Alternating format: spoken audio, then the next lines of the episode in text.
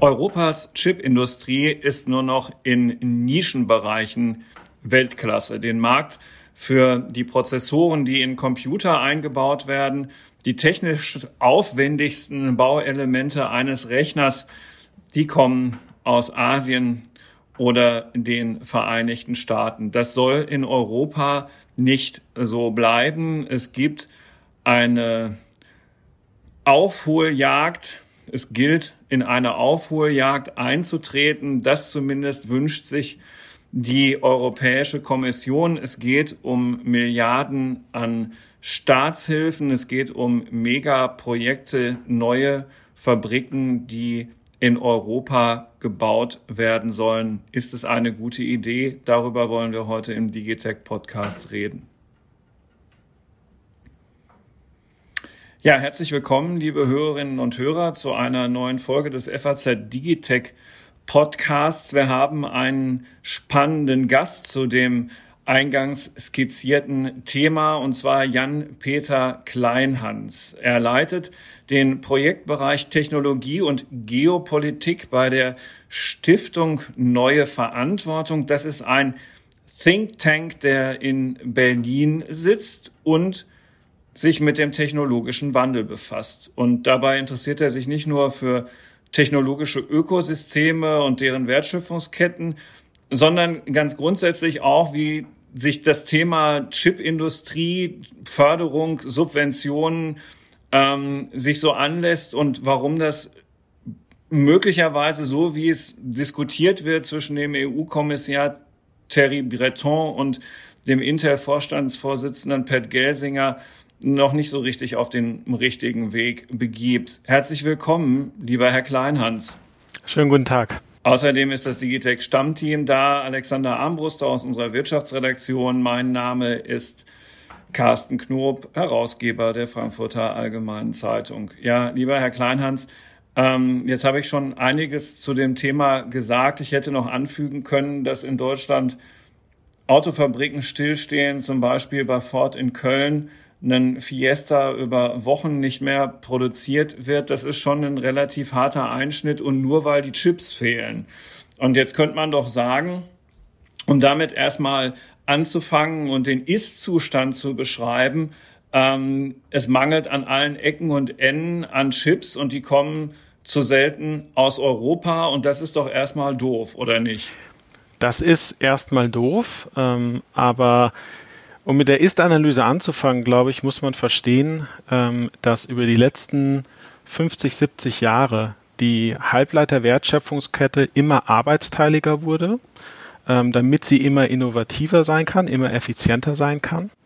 Und dass es mittlerweile mindestens fünf bis sechs Länder oder Regionen braucht, nämlich USA, Europa, Taiwan, Südkorea, Japan und immer stärker auch China, um am Ende einen Chip wirklich herstellen zu können. Und keines der Länder, keine der Regionen hat alles, was es benötigt, um selbstständig einen kompletten Chip ähm, von der Entwicklung über die Fertigung, über das Packaging herstellen zu können. Das heißt, die Annahme, dass man jetzt einfach mit mehr Chipfertigung, mit mehr Fabriken äh, in Europa der Halbleiterknappheit ähm, im Automotive-Bereich ähm, Herr werden kann, das ist ein bisschen zu kurz gedacht. Mhm. Aber warum stellt man sich die Frage, gibt es denn da überhaupt, um bei dem Punkt noch ganz kurz zu verharren, eine solche Knappheit? Weil mh, hm, von den Herstellern von Computern, also von Apple oder so, hat man das jetzt ja noch nicht gehört, dass die äh, mit einem Chipmangel zu kämpfen haben. Ähm, ist, ist es vielleicht auch ein Teil der Wahrheit, dass die Industrie einfach ein zu schlechter Kunde war ähm, dieser Industrie und jetzt nicht so richtig bevorzugt behandelt wird? Während andererseits ist halt eben Boom. Ne, der Mangel kommt ja daher, dass äh, sehr viel in Informationstechnologie investiert wird jetzt in diesen Corona-Zeiten und ähm, hat, hat man sich das also eventuell auch selber zuzuschreiben, nur um, um den Punkt nicht zu vergessen? Absolut. Ähm, also ich denke, wir haben derzeit verschiedene Knappheiten im Halbleiterbereich, die teilweise unterschiedliche Gründe haben. Und äh, im Automotive-Bereich ist es tatsächlich so, dass man sagen muss, ähm, der Ursprung allen Übels geht letztlich auf ähm, ein unterschiedliches Lieferkettenkonzept zurück und äh, ein ähm, überaus pessimistischer Forecast der Autohersteller ähm, in 2020. Das heißt, im ersten und zweiten Quartal, ähm, als die Covid-19-Pandemie so richtig zugeschlagen hat, waren die Forecasts der Automobilhersteller einfach verständlicherweise sehr pessimistisch, was die Erholung des, Markt, des Marktes angeht. Und mhm. hier haben die Autohersteller eben ihr, an ihre Lieferkette weitergegeben, wir bauen deutlich weniger Autos, wir brauchen keine Halbleiter mehr. Und an dem Punkt ähm, wurden dann Verträge teilweise nicht mehr, Abnahmeverträge teilweise nicht mehr eingehalten. Ähm, und die Chiphersteller mussten schauen, wie sie eben ihre Kapazitäten ausfüllen. Und hier war die, waren die Consumer Electronics, das heißt PCs, Laptops, Spielekonsolen, äh, aber auch Cloud-Anwendungen, ähm, waren hier dankende Abnehmer, weil alle waren im Homeoffice, alle hatten Homeschooling, jeder brauchte einen PC zu Hause. Und ähm, der PC-Sektor hat tatsächlich das beste Jahr 2020 gehabt in den letzten zehn Jahren. Das heißt, hier gab es einen Nachfrageschub, der durch die Halbleiterindustrie bedient werden musste. Und dann hat sich aber im dritten und vierten Quartal der Automobilmarkt deutlich schneller erholt, als es die Hersteller gedacht haben. Und dann brauchten die Hersteller auf einmal wieder Chips. Und die Hersteller, die Automobilhersteller haben hier letztlich unterschätzt, wie lang die Verzögerung ist vom Zeitpunkt, wenn ich einen Chip bestelle, bis ich ihn auch in der Hand halte. Ich brauche nämlich ungefähr vier bis sechs Monate einfach an Herstellungsprozess, bis so ein Chip fertig ist. Und diese Verzögerung tut eben besonders weh in einer Automobillieferkette, die auf Just-in-Time getrimmt ist, ja. wo, wo also Hersteller ähm, keine Anreize haben, Lagerstände zu halten. Und das ähm, war dann letztlich der, ähm, der Nagel in den Sarg, ähm, dass die Chip ähm, Lieferkette den Automobilherstellern sagen musste, stellt euch hinten an. Wir haben alle Hände voll zu tun, ähm, alle unsere anderen Kunden zu bedienen.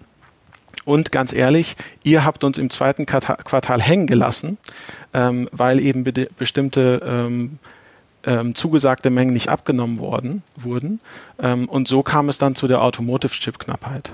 Hm. Also schon ganz interessant. Einerseits hat wirklich eigenes Versagen, möglicherweise auch zu wenig Sachkenntnis über den Markt, in dem man sich da bedient, wo man immer denkt, na ja, läuft schon. Ja, das ist das eine, ne, was uns Exakt. in diese Situation jetzt hineingebracht hat.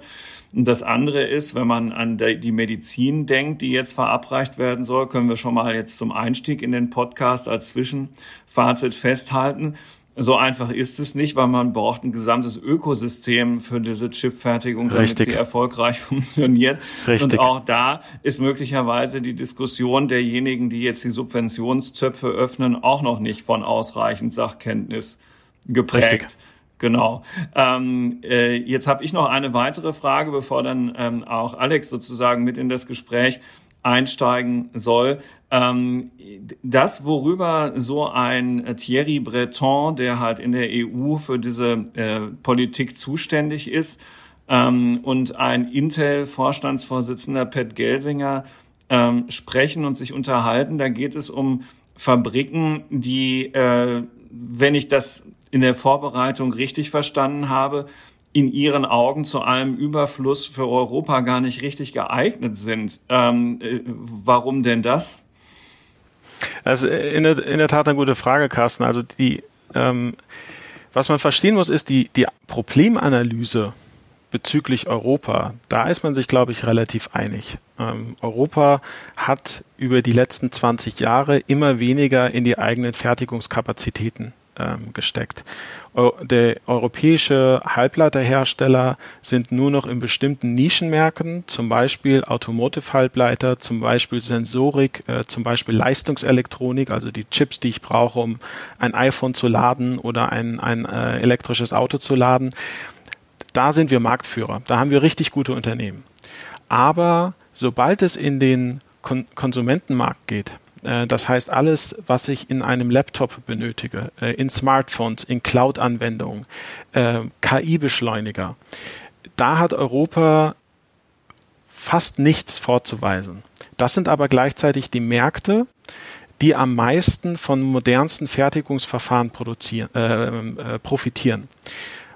Der Grund ist, als Beispiel, Apple verkauft jedes Quartal 65 Milliarden an iPhones. Also 65 Milliarden US-Dollar ähm, sind äh, der Verkaufserlös pro Quartal von Apple an iPhones. Wenn ich jedes Quartal 65 Milliarden äh, US-Dollar Umsatz habe, nur mit meinem iPhone, dann kann ich es mir erlauben, ähm, in die Chip-Entwicklung und auch die Chip-Herstellung für dieses iPhone ein paar Milliarden zu stecken. Einfach weil ich über die Volumina später ähm, diese sehr hohen Investitionskosten wieder rauskriege. Diese Volumina habe ich aber schon nicht mehr äh, im Automotive-Bereich. Die Volumina habe ich auch nicht mehr ähm, im äh, bei Mobilfunkinfrastruktur. Da haben, mhm. haben, hat ja Europa mit Nokia und Ericsson auch noch Unternehmen, die sehr präsent sind. Ähm, das heißt, die Bereiche, in denen europäische Halbleiterhersteller besonders stark sind, Industrial, also Industrieanwendungen und Automotive, sind beides Bereiche, die nicht diese Volumina haben, wie es die Consumer Electronics hat. Und mhm. das bedeutet im, im Rückschluss, dass die Investition über die letzten 20 Jahre nicht mehr in die modernsten Fertigungskapazitäten ähm, ging, auch weil die Anwendungen nicht so sehr von den modernsten Fertigungsverfahren profitiert haben. In einem Handy, jedes Watt, was ich an Energie in einem Handy an einspare und ähm, je kleiner ich den Chip, je energieeffizienter ich den Chip machen kann, desto besser. In einem Auto habe ich eben ein bisschen eine größere ähm, Batterie. Ähm, ich habe keine Abwärmeprobleme. Ich habe auch keine Platzbeschränkungen. Das heißt, viele Kriterien, die für Mobilfunkanwendungen hoch wichtig sind, sind im Industrie- oder Automotive-Bereich gar nicht so wichtig. Ähm, und da kommt es eben auf die modernsten Fertigungsverfahren auch einfach nicht mehr an. Und so schließt sich letztlich der Kreis, dass ähm, dadurch, dass Europa faktisch keine ähm, Unternehmen mehr hat, die am Konsumermarkt, also Consumer Electronics Markt tätig sind, ähm, haben europäische Unternehmen auch kaum in modernste Fertigungsverfahren investiert, sondern haben sich auf die Sparten fokussiert, in denen sie schon gut sind. Und hm. diese sind eben kaum abhängig von modernster Fertigung. Und insofern bin ich bei Thierry Bretons Problemanalyse vollständig ähm, deckungsgleich. Wir müssen mehr in europäische Halbleiterindustrie investieren. Europa ist in den meisten Bereichen abgehängt und wir brauchen wieder eigene Kapazitäten. Aber dann der nächste Schritt. und jetzt Schritt. Kommt das Entscheidende. Genau, dann der nächste Schritt zu sagen, ähm, wir steigen wieder in die modernste Fertigung ein. Das ist der Bereich mit den höchsten Markteintrittsbarrieren. Wir reden über Investitionskosten von 20 Milliarden ähm, US-Dollar für eine einzige Fab und mehr. Das ist genau der Markt, von dem europäische Unternehmen am wenigsten profitieren. Warum also nicht sagen, bevor ich die, ähm, bevor ich die Herstellungsseite, die Fertigungsseite stärke, kümmere ich, äh, kümmere ich mich erstmal darum, dass europäische Unternehmen wieder moderne Chips entwickeln.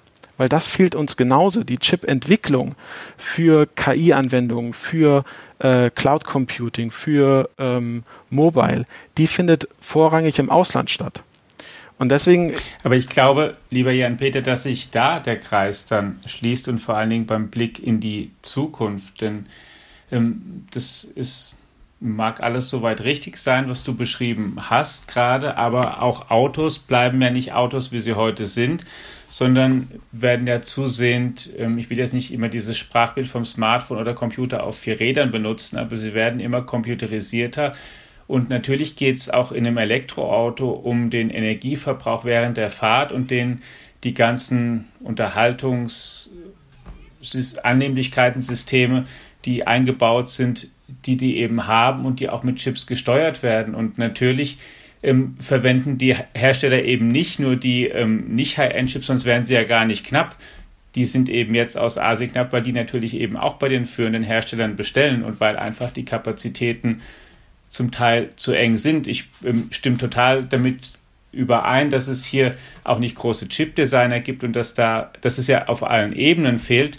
Aber es fehlt auch schlicht und einfach auch jetzt gerade an Chips und die Idee, dass diese Knappheit einfach weggeht oder überwunden wird. Ihr habt vorhin auch so ein bisschen gesagt, naja, die müssen sich jetzt halt erstmal hinten anstellen. Ich bin mir halt gar nicht so sicher, wie lange die sich halt hinten anstellen müssen. Denn um in der Schlange nach vorne zu kommen, müssen ja erstmal vor mir dann die Leute, die in der Schlange stehen, um in dem Bild zu bleiben, wieder verschwinden. Nur weil die Nachfrage allerdings nach Consumer Electronic hochgegangen ist und weit, weiter hoch ist, weil ähm, Apple natürlich auch als, als Riesengroßkunde schon seit Jahren jetzt bei TSMC dazugekommen ist und bei Samsung bin ich mir gar nicht sicher, ob da, wie soll ich sagen, so viel Kapazität in näherer Zeit frei wird. Zwei Punkte. Zum einen, ähm, es ist absolut richtig, dass ähm, Autos immer elektrischer werden, ähm, dass ich also immer mehr Halbleiter in, äh, in Autos brauche. Gar keine Frage. Aber es geht ja immer um das Verhältnis. Auch in Zukunft werde ich mir nicht alle zwei Jahre oder, oder 18 Monate ein neues Auto kaufen. Ich kaufe mir aber alle zwei Jahre ein neues Smartphone. Auch in Zukunft ähm, werden deutlich mehr Personen ein Smartphone haben als ein Auto. Und wenn wir jetzt ganz langfristig denken, wo wollen wir denn mit autonomen Fahrzeugen hin? In der Zukunft ist es doch überhaupt nicht erstrebenswert volkswirtschaftlich, dass jeder ein Auto hat, sondern ich will ja gerade mit autonomem Fahren hin zu, ich kaufe mir Mobilität und nicht ich kaufe mir ein Auto. Insofern ähm, geht es immer um die ähm, um das Verhältnis der verschiedenen Märkte. Natürlich haben wir massives Wachstum bei Halbleitern im Automotive-Bereich, gar keine Frage. Aber es ist eben weiterhin der deutlich stärkere Wachstumsmarkt ähm, oder der, der von dem Volumina der deutlich stärkere Markt Consumer Electronics. Das zum einen. Zum anderen ähm, im Verhältnis TSMC, äh, Taiwan Semiconductor Manufacturing Company, der wichtigste Auftragsfertiger in der Welt für moderne Chips mit Sitz in Taiwan.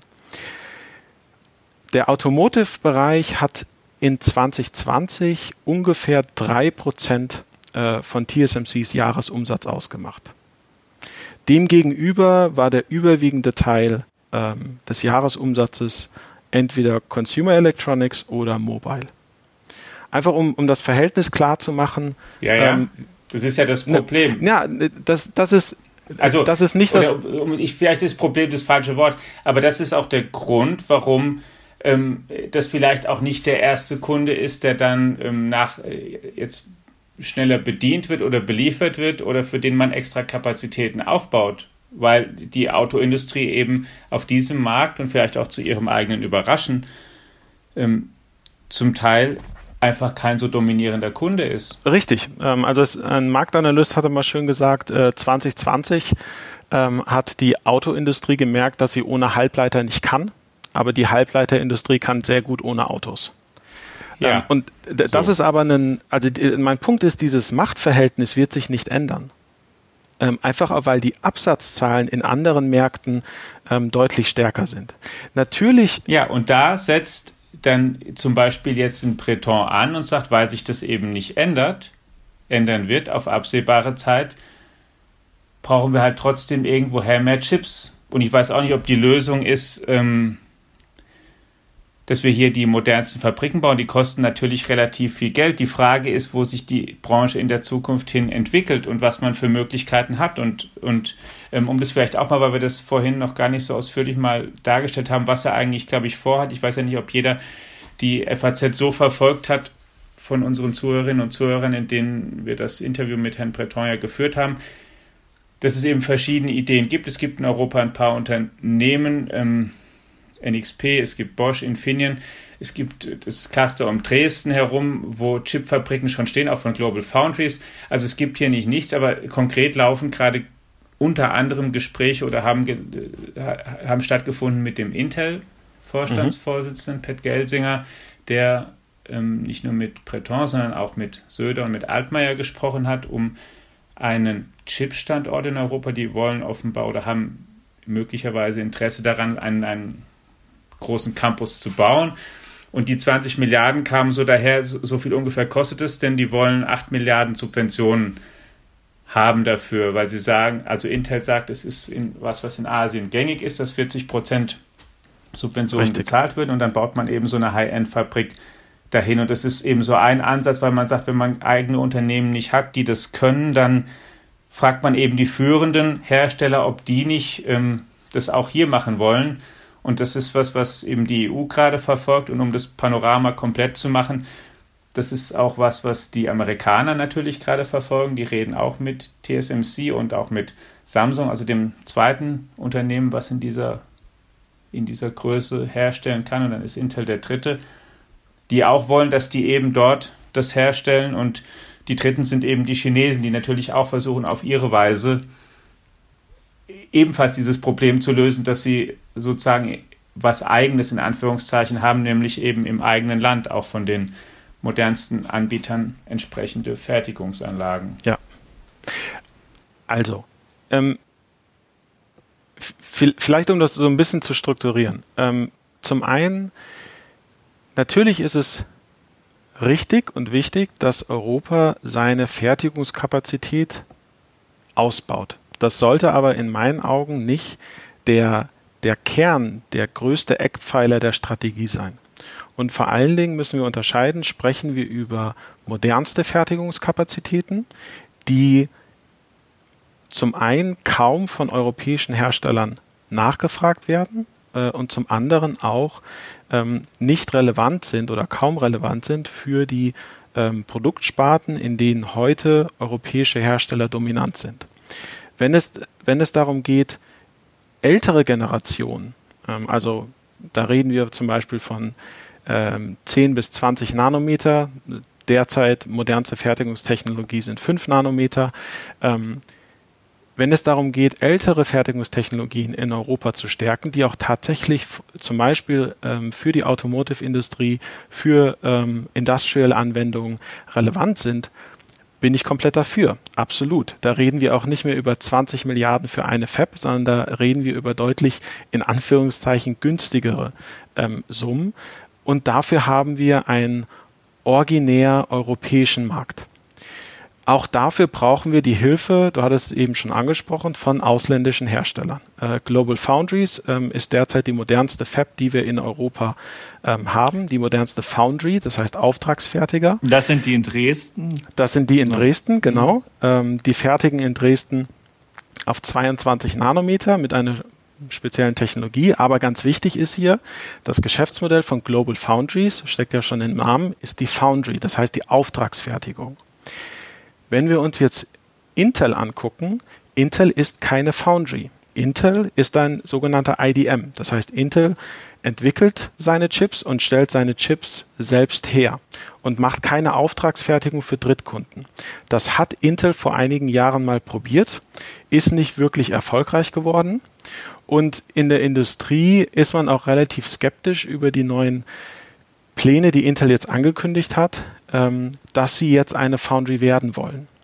Das heißt, wenn wir uns Intel anschauen und das Potenzial, was Intel für Europa hat, dann steckt da auf jeden Fall einiges an Musik drin, weil Intel hat schon jetzt relativ moderne Fabs in Irland und in Israel. Und hat auch gesagt, dass es massiv in diese beiden Fabs, äh, vor allen Dingen in die in Israel, investieren möchte. Das große Fragezeichen ist aber, wie erfolgreich wird Intel mit, seinem, mit seiner Auftragsfertigung, mit seinem Foundry-Business werden? Und das kann derzeit keiner beantworten. Man hat eben nur den Track Record von, von Intel, dass es beim letzten Mal nicht geklappt hat.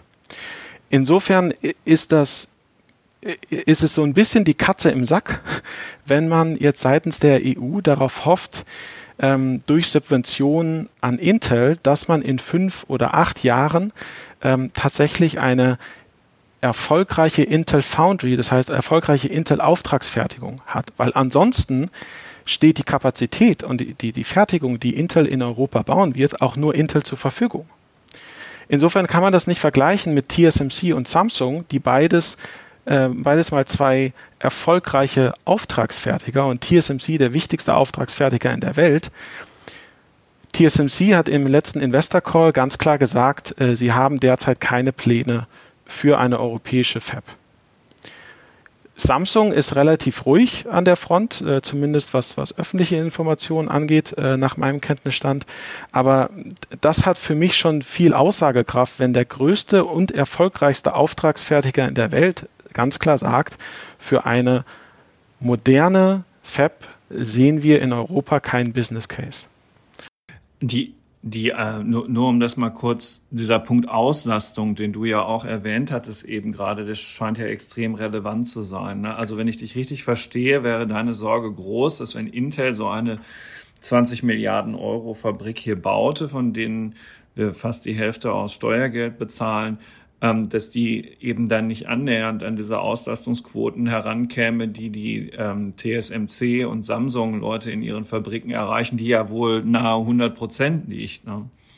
Also eins muss man verstehen, ähm, es gibt keine Überkapazitäten ähm, im, in modernen ja. ähm, Fabs. Egal, ob das jetzt eine Fab ist von einem Auftragsfertiger wie TSMC oder von einem ähm, IDM äh, wie, wie Intel. Man kann es sich einfach nicht mehr leisten, ähm, eine Fab mit äh, Überkapazität ähm, zu fahren. Das heißt, wir reden grundsätzlich davon, ähm, dass ich eine Auslastung von 80 oder 90 oder derzeit sogar fast 100 Prozent ähm, in der Fab habe. Und nur dann mache ich Geld.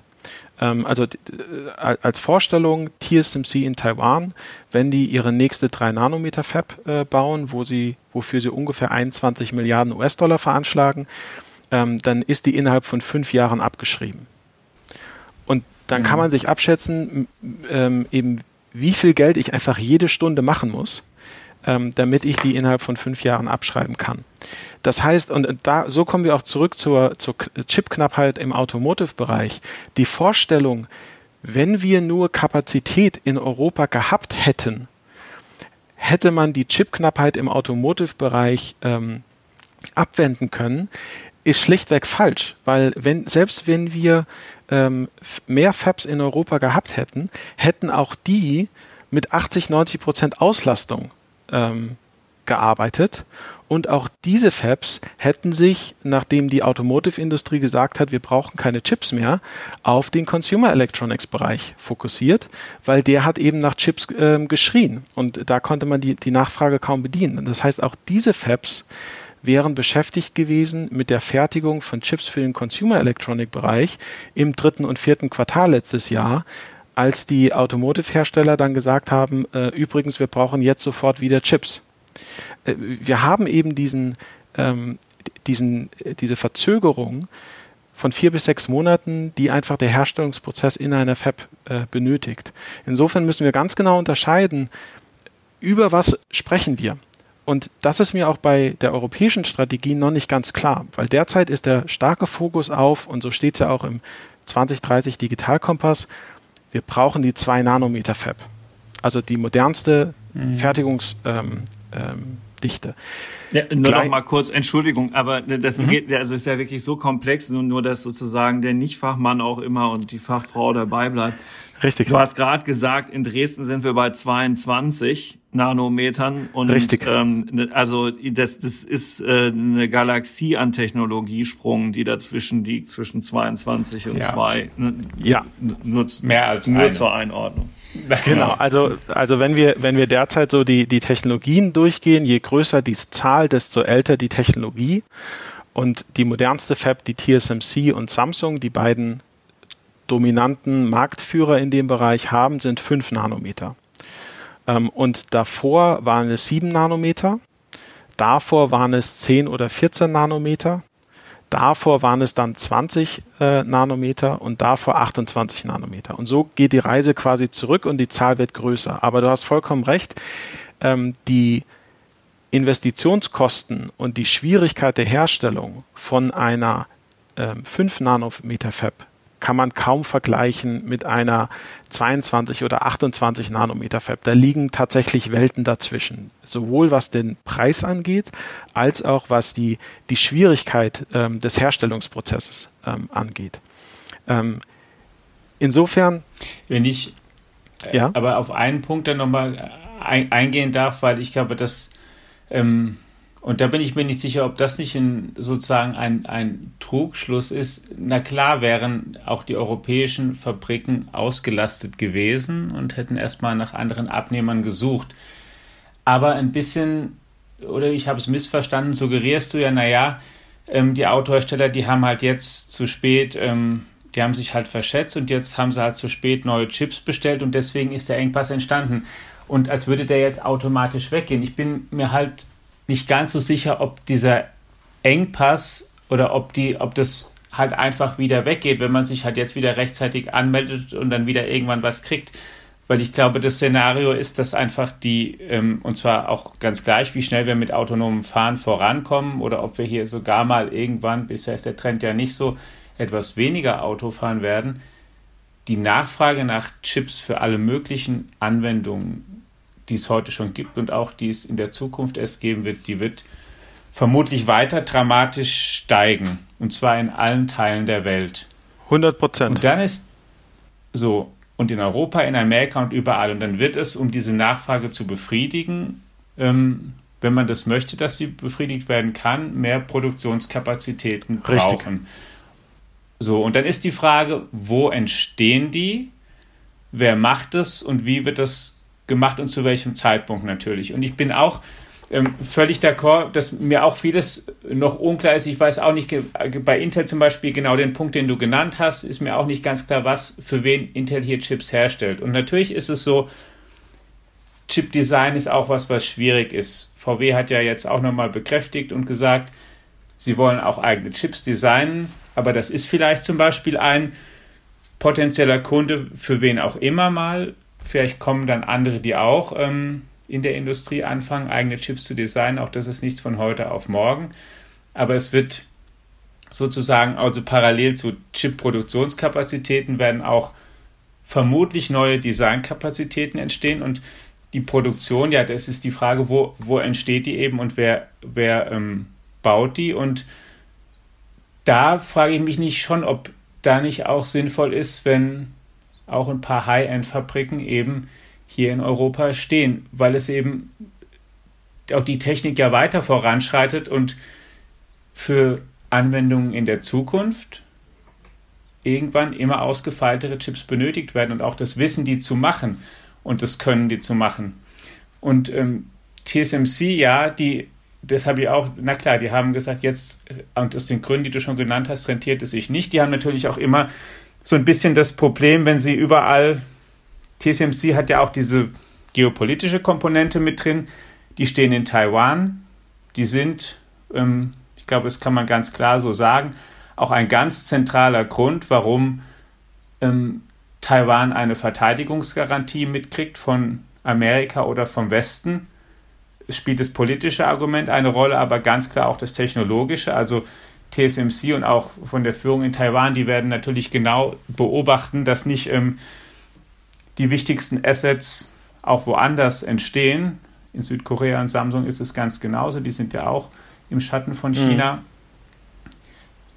Gleichwohl verstehe ich auch, dass man sich hier fragt in Europa, wie kriegen wir hier auch Fertigkeiten, Fähigkeiten und auch ein Stück weit Kapazitäten in dem Bereich hin, denn der wird einfach zentral bleiben. 100 Prozent. Ähm, lass uns das mal, finde ich spannend, lass uns das mal ähm, äh, auseinanderklamüsern und äh, entpacken. Ähm, zum einen, zurück zur Problemanalyse, vollkommen richtig, ähm, die Nachfrage nach Chips wird tendenziell weiter steigen und damit auch die Nachfrage nach Fertigungskapazität. Punkt 1. Punkt 2. Europa ist in den meisten Bereichen der Halbleitertechnologie, von ein paar Nischen abgesehen, abgehängt. Punkt 3. Es lohnt sich, in Fertigungskapazität in Europa zu investieren, einfach weil es, weil wir mittlerweile kaum noch Fertigungskapazität mit der Einschränkung für Logik-Halbleiter, das heißt alles Richtung Prozessor, KI-Beschleuniger und so weiter, ähm, hat Europa kaum noch Fertigungskapazitäten. Das heißt, es lohnt sich hier zu investieren. Aber dann müssen wir unterscheiden. Es lohnt sich in ältere Fertigungstechnologien, und hier meine ich älter mit Anführungszeichen, in ältere Fertigungstechnologien zu entwickeln, weil die auch tatsächlich von ähm, den Anwenderindustrien nachgefragt werden, die wir in Europa haben. Eine Cutting Edge, ähm, also eine äh, Foundry, die auf modernste Fertigungstechnologien auf 5 Nanometer oder auf 2 Nanometer setzt, hätte in Europa die Herausforderung, dass sie ausländische Kunden kriegen muss. Und diese Kunden sitzen derzeit zum überwiegenden Teil, über 60 Prozent, äh, in den USA, dann immer stärker in ähm, Taiwan und auch in Südkorea. Südkorea und Taiwan sind abgehakt, weil das sind die beiden äh, Fertigungshubs, die haben mehr Kapazität, als sie äh, benötigen. Das heißt, man müsste es hinbekommen, dass US-amerikanische Chip-Designer, wie zum Beispiel Qualcomm äh, oder Nvidia oder AMD oder viele andere, ähm, sagen, okay, ich bestelle jetzt meinen Chip, den ich entwickelt habe, nicht bei TSMC Taiwan, und auch nicht bei TSMC Arizona. Äh, TSMC hat angekündigt, dass sie in Arizona ähm, mehrere neue Fabs bauen wollen, sondern ich bestelle das meinetwegen bei TSMC Dresden. Mit dem vollen Bewusstsein, dass TSMC Dresden einfach aufgrund der Betriebskosten, zum Beispiel Energiekosten, deutlich teurer fertigen wird ähm, als TSMC Taiwan oder TSMC Arizona. Und da ist für mich der Knick in der Logik. Ähm, warum sollte ich heute Fertigungskapazität ausbauen, die zum überwiegenden Teil vom Ausland nachgefragt wird und wo völlig unklar ist, was der, der, der ökonomische Grund, der Business Case für das Ausland sein sollte, in Europa zu bestellen. Warum also nicht Kapazitäten ausbauen, die für europäische Endanwender tatsächlich relevant sind, zum einen, und zweite äh, Säule der Strategie, warum nicht zusehen, dass wir in Zukunft auch mal ähm, europäische Kunden von modernster Fertigungstechnologie haben? Weil die haben wir eben nicht.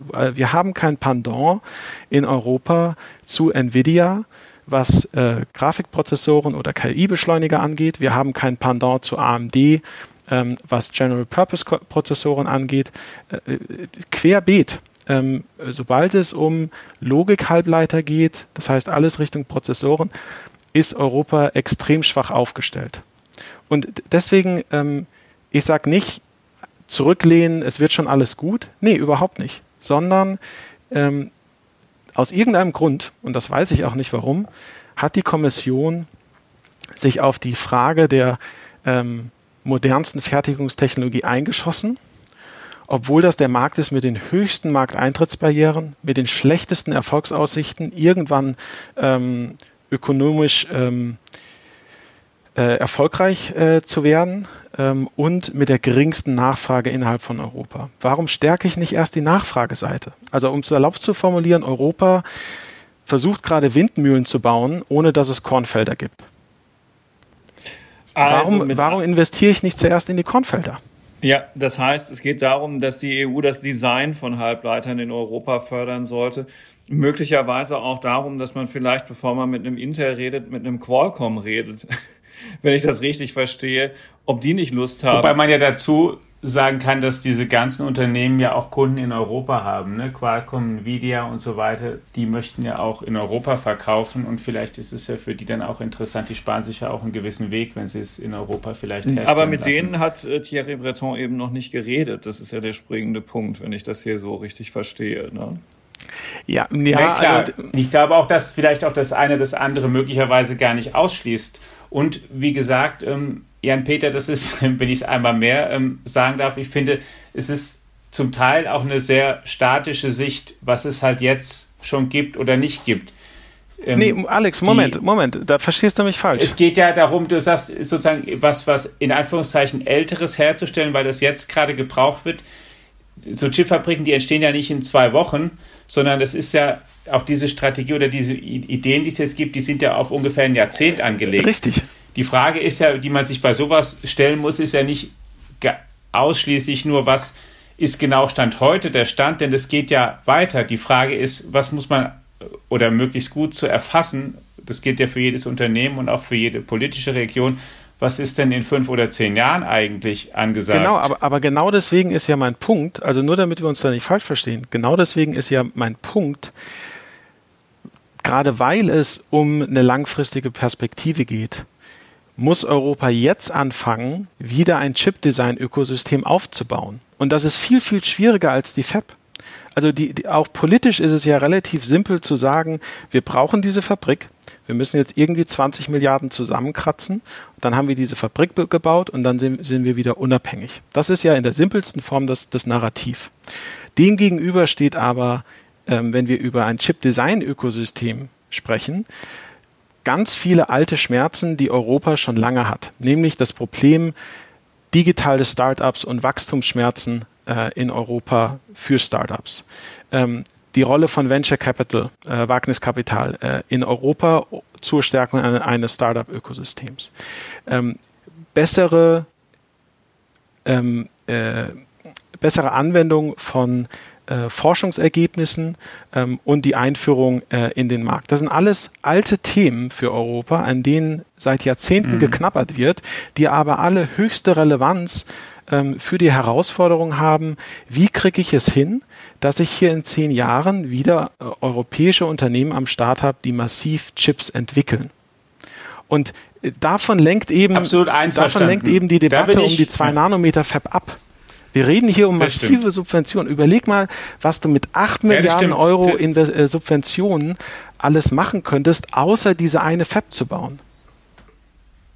Ja, das, da bin ich auch, da bin ich einverstanden, da kommen wir auch, glaube ich, gut zusammen. Dass ich auch nicht glaube, wenn wir hier eine große Fabrik mehr hinstellen, dass dann, das sind ja die Gründe klar, natürlich, man braucht entsprechende Nachfrage, man braucht die Leute, die hier die kaufen.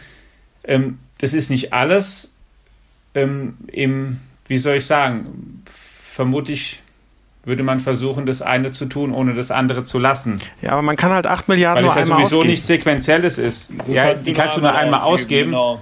Also, das ist richtig. Jetzt hat nur die EU natürlich erstens ein bisschen mehr und zweitens, das entsteht ja häufig auch, wie soll ich sagen, dynamisch. Das sind dann die Leute, die produzieren, dann ist plötzlich auch dieses Wissen da, das sind immer mehr Leute da, die das können und machen, dann sind vielleicht auch Designer da, das clustert sich ja auch ein Stück weit. Das ist ja ähm, ja, aber Alex, bei aller was, Liebe, was sich gegenseitig warum, warum sollte man, warum sollte man ähm, 8 Milliarden an Subventionen ähm, ausgeben, einfach in der in der Hoffnung, dass daraus was Großes ähm, äh, entsteht. Also warum dann nicht direkt ähm, das, das Chip-Design-Ökosystem fördern? Warum dann nicht direkt das Geld dort ausgeben, wo man eben hin will?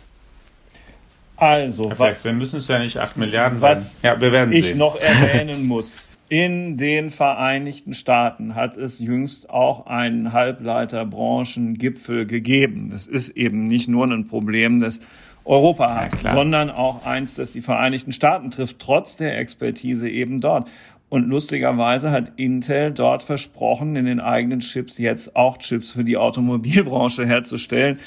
Siehst du? Ähm, ja, siehst du, das liegt natürlich vielleicht auch daran, dass Intel im Moment ganz schön hinterherhinkt. Das hatten wir sozusagen touchiert. Die sind ja nicht ansatzweise da, wo ähm, ihre asiatischen Mitbewerber schon sind. Also der jetzt wird's was für Fachleute, der aller, allerjüngste Chip High-End, den es von denen gibt, Intel Core i9 äh, mit äh, der Produktbezeichnung 11900K, hat 14 Nanometer Technik. Ne? Erst das, was irgendwann danach kommt, hat dann 10. Und ähm, da eilen wir jetzt sozusagen der Diskussion natürlich sehr weit voraus. Aber nochmal, also Jan-Peter hat da vollkommen recht, auch zu 100 Prozent. Jetzt geht es natürlich erstmal darum zu gucken, ähm, wie man das baut, was man wirklich braucht ähm, und, und dann halt mal gucken, was das Ökosystem so hergibt. Und trotzdem, Alex, ich kenne dich ja, du hast natürlich auch recht mit dem Punkt, dass ähm, man etwas sozusagen hinter dem Horizont auch noch spannende Sachen entdecken kann, die man nicht völlig außer Acht lassen soll. Also kurzum, worauf wir uns bestimmt alle drei verständigen können, ist, dass wir sehr glücklich sind, dass endlich der Wecker klingelt und verstanden wird, dass es so, so wie in den vergangenen Jahren jedenfalls nicht mehr weitergeht. Und Absolut. Ähm, vielleicht trägt dieser Podcast ja auch ein wenig dazu bei, ein ganz klein bisschen, dass sich die politische ähm, Debatte dazu auch noch so justiert, dass es vielleicht noch sinnvoller ist, als es im Moment auf den ersten Blick erscheint. Ähm, ja, das ist doch wichtig und vielleicht um das auch noch einmal zu sagen, weil wir oft über die 20 und 8 Milliarden gesprochen haben. Das sind keine Zahlen, die hier irgendjemand bewirbt im Podcast. Das sind die Zahlen, die erstmal jetzt im Raum stehen, weil die mal aufgerufen wurden. Das sind auch keine Zahlen, die ähm, die EU zugesagt hat oder die Intel komplett verbindlich gemacht hat bislang, sondern das sind jetzt mal Zahlen, die im Raum stehen. Genau, man wird sehen, was daraus wird. Den Beginn ja. irgendeiner Verhandlung, wie auch immer die ausgeht. Also ist es in dem Punkt gar nichts entschieden. Dieses Gespräch Richtig. war vergangene Woche. Also nach Informationen der FAZ ist es ja sogar so, wie man nachlesen kann, dass da gar nicht über Zahlen gesprochen worden ist. Wir haben umso genau. mehr über Zahlen gesprochen und ich habe Jan Peter versprochen, dass dieser Podcast auch pünktlich wieder zu Ende geht. Dieses Versprechen muss ich ihm gegenüber und auch Ihnen, liebe Hörerinnen und Hörer, gegenüber einlösen, was ich hiermit tue. Ich hoffe, wir konnten das ein wenig aufreißen, was im Moment bei Ford in Köln los ist, wie das alles mit allem zusammenhängt, in anderen Autofabriken ja ganz genauso, was in Brüssel diskutiert wird und wie sich das möglicherweise auch dann irgendwann auf Dresden